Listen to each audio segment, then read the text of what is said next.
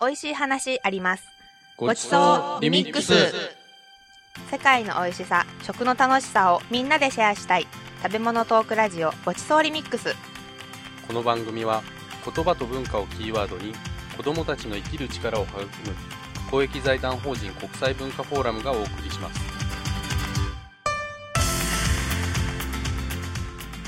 皆さんこんにちはこんにちは。世界の美味しさ食の楽しさをみんなでシェアしたい。食べ物トークラジオごちそうリミックス、えークラムといえばクラムチャウダーしか思い浮かびません。サンチュモリです。えークラムといえばクラムボンです。シラちゃん宮川です。クラムボンって何バンド？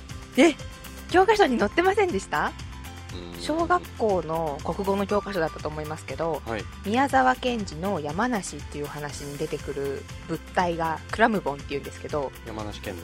じゃないんですけど、まあそれもね、いろいろ謎なんですよ。うん。その中に、クラムボンが笑ったよっていうフレーズがあって、それがすごく印象的で、私世代では盛り上がるんですけどね。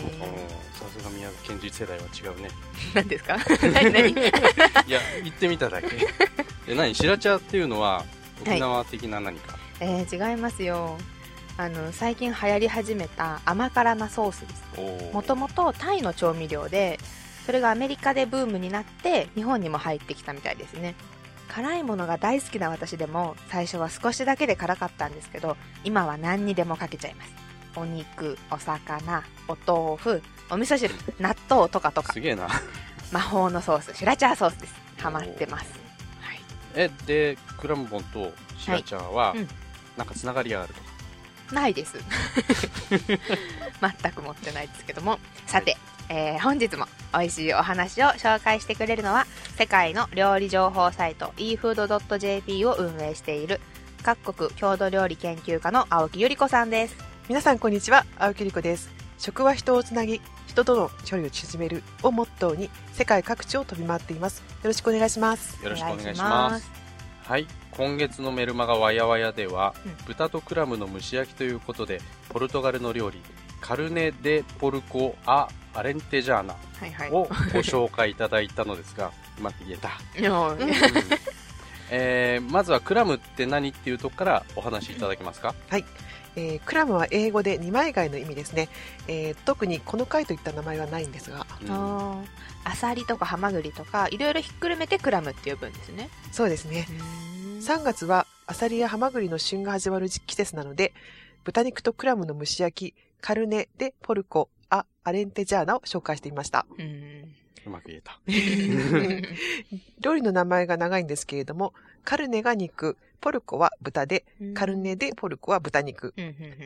アレンテジャーナはアレンテージョという地方の名前、何々という言葉がくっついたものです。だから、カルネで、ポルコ、ア、アレンテジャーナは、豚肉、アレンテージョ風といった意味なんですね。うん。スパゲッティナポリタン的な？大阪風お好み焼き的な？あ、まあそんな感じです。それ何がどうなったらアレンテージョ風になるんですか？そうですね。えークラムが入っているところがアレンテージョ風なんですね。うーん。うんポルトガルは国土の南と西が海に面していて、魚介類が豊富なので、クラムを料理に使うこと自体は特に珍しいことではないんです。うんうんうん。でも、クラムと豚肉を一緒に使ったのがこの料理の面白いところなんですね。ほなんでこの組み合わせになったかというと、その理由は、アレンテージョの名産品が黒豚だということにあると私は思っています。黒豚。うんこのアレンテージョの黒豚って広い意味では、あの有名なイベリコ豚なんですよ。ご存知でした？おあのどんぐりを食べてる豚さんですよねでもそれってスペインとかじゃなかったでしたっけ？えーイベリコ豚のイベリコというのは、イベリア半島のことなんですね。うんで、広い意味では、イベリア半島の豚という意味になります。はい。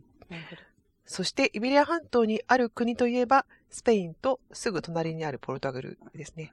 えー豚の産地はスペインとポルトガルにまたがっているんです。アレンテージョの黒豚はイベリコ豚とは名乗っていないんですけれども、ポルトガルでは美味しい豚肉として知られているんですよ。うーん。隠れイベリコ豚って感じですね。うん だから、美味しい山の幸と海の幸を合わせたら美味しかったという料理がカルネ・でポルコ・ア・アレンテジャーナなのかなと思っています。うん。今まで食べたことない組み合わせですけど、確かに美味しそうですね。日本には昔ポルトガルからコンペイトーやカステラ、天ぷらが入ってきて、しっかり残っているのになんでこの料理が入ってこないのかったのか、美味しいのに。うん。それで、今回はクラムにちなんだ話題で、世界の貝の何をテーマに話していきましょうか。はい。えっ、と、貝はいろいろなところで食べられているんですが、貝料理と結びついた話題というのがあまりないんですね。焼くとか蒸すとか煮るとか、で、美味しく食べられてしまうんで、えーそんなに特徴がないというか、なるほど。今回の構成を考えたプロデューサーの ミスですかね？今回の構成を考えたプロデューサーのミスですね。プロデューサ誰ですかね？ー30。どうもすいませんでした。はい。えー、規約聖書では、貝は海底を掃除する生き物だから、不浄であって食べてはいけないと言われているんですね。うーん。なので、貝料理はあんまり、えーと、ないんですけれども、ただ、海の恩恵を受けてきた漁師の間では以前から漁師の料理としてあったんです。うん。例えば、アメリカ・ボストンのクラムチャウダうんーですとか、イタリアのアクアパッツァ、うんうんフランス・マルセイユのブイヤベース、などがありますうん食べたことがある方も多いのではないでしょうか。うんねえーポルトガルには他にカタプラーナという鍋料理もあります。カタプラなるほど。うん漁師の間から始まって、今では広く食べられているということですよね。うん。でもそんなに多くはないですかね。というわけで、今回は貝の身の方ではなくて、貝殻の方でお話を広げていきたいと思います。うん食べられないですけど。うんん。貝殻ですね。うん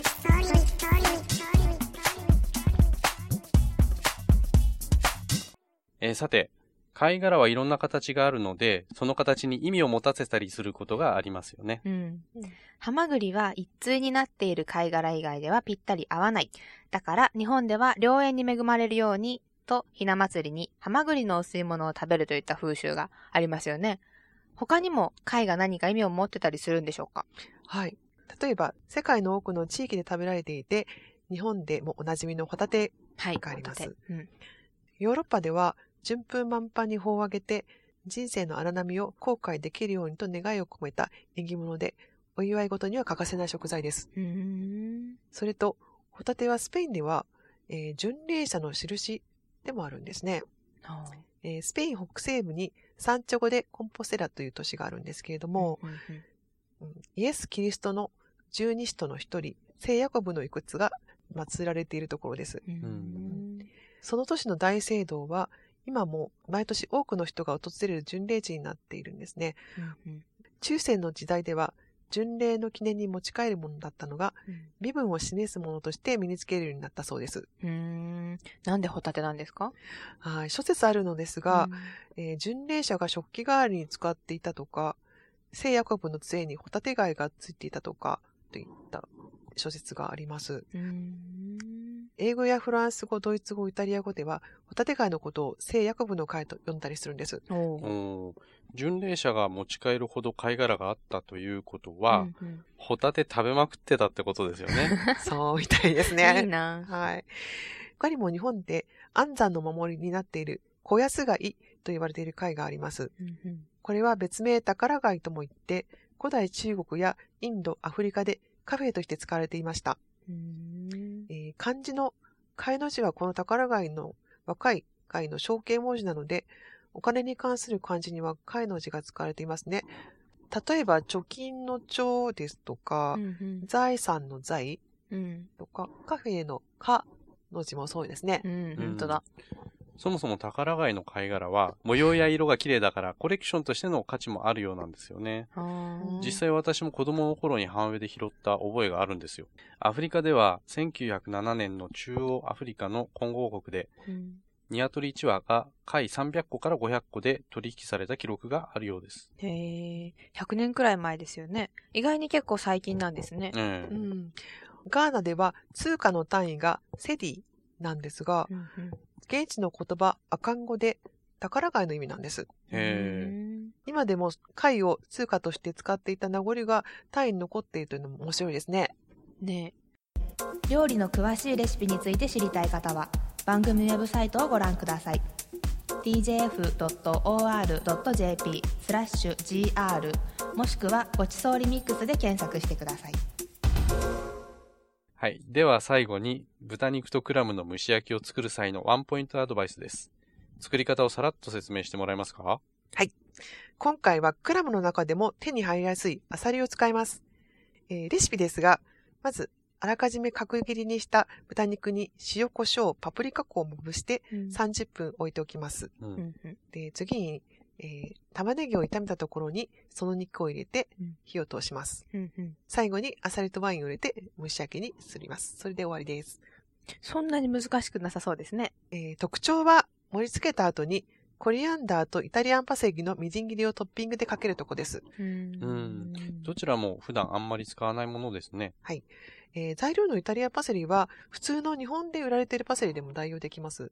あの、しょぼしょぼっとしたパセリですね。うんうんうんえーコリアンダーはポルトガルの料理などの特徴なので、これは頑張って探してみてください。うん私、コリアンダー苦手なんですけおどー、しかも今回使う量を考えると、ちょっと使い切れないなと思うんですけど、はい。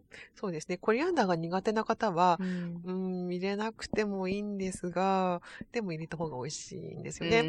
んですよでね。、うん、あの、こちらは、アサリの貝の味とか、塩味とか、ワインの味が混ざってたりしますので、うんもしかすると、美味しく食べられるかもしれないんでな、うんそうですね。ちょっと挑戦してみるといいかなと思います。うんうん頑張ってください。はい食べてみてください。はい あと、それから残ってしまった、えっ、と、コリアンダーの葉なんですけれども、例えば、えっ、と、こんなレシピがありますね。モロッコサイド人参サラダなのいかがでしょうか？えーこれは、えっ、と、人参の千切りうに、んレーズン、クミンシード、コリアンダーの葉っぱを混ぜて、うんニンニク、オリーブオイル、レモンジュース、塩で味付けした、まあ、あの、簡単なお料理なんですね。前菜にぴったりのお料理なんですけれども、ね美味しそう。それなら私も食べられそうな気がします。はい。ぜひぜひ食べてみてください。はい。はい。えーあと、蒸し焼きして火から下ろす時の目安なんですけれども、貝が開いてきたら食べ頃になります。あまり火を入れすぎると貝が硬くなってしまうので、美味しくなくなってしまうんです。うんそれからアルコールが苦手だったり、酔いやすい方は、ワインのアルコールが飛ぶまでしっかり火を入れてくださいね。はい。うん僕はあの、アサリの酒蒸しは結構作るんですけれども、うんまあ、あの、豚肉の下ごしらえ以外は結構似たような感じなので、うんあんまり難しそうなイメージじゃないですね。ううんん、そうですねうん。作ってみたよという方は番組宛てにメールください。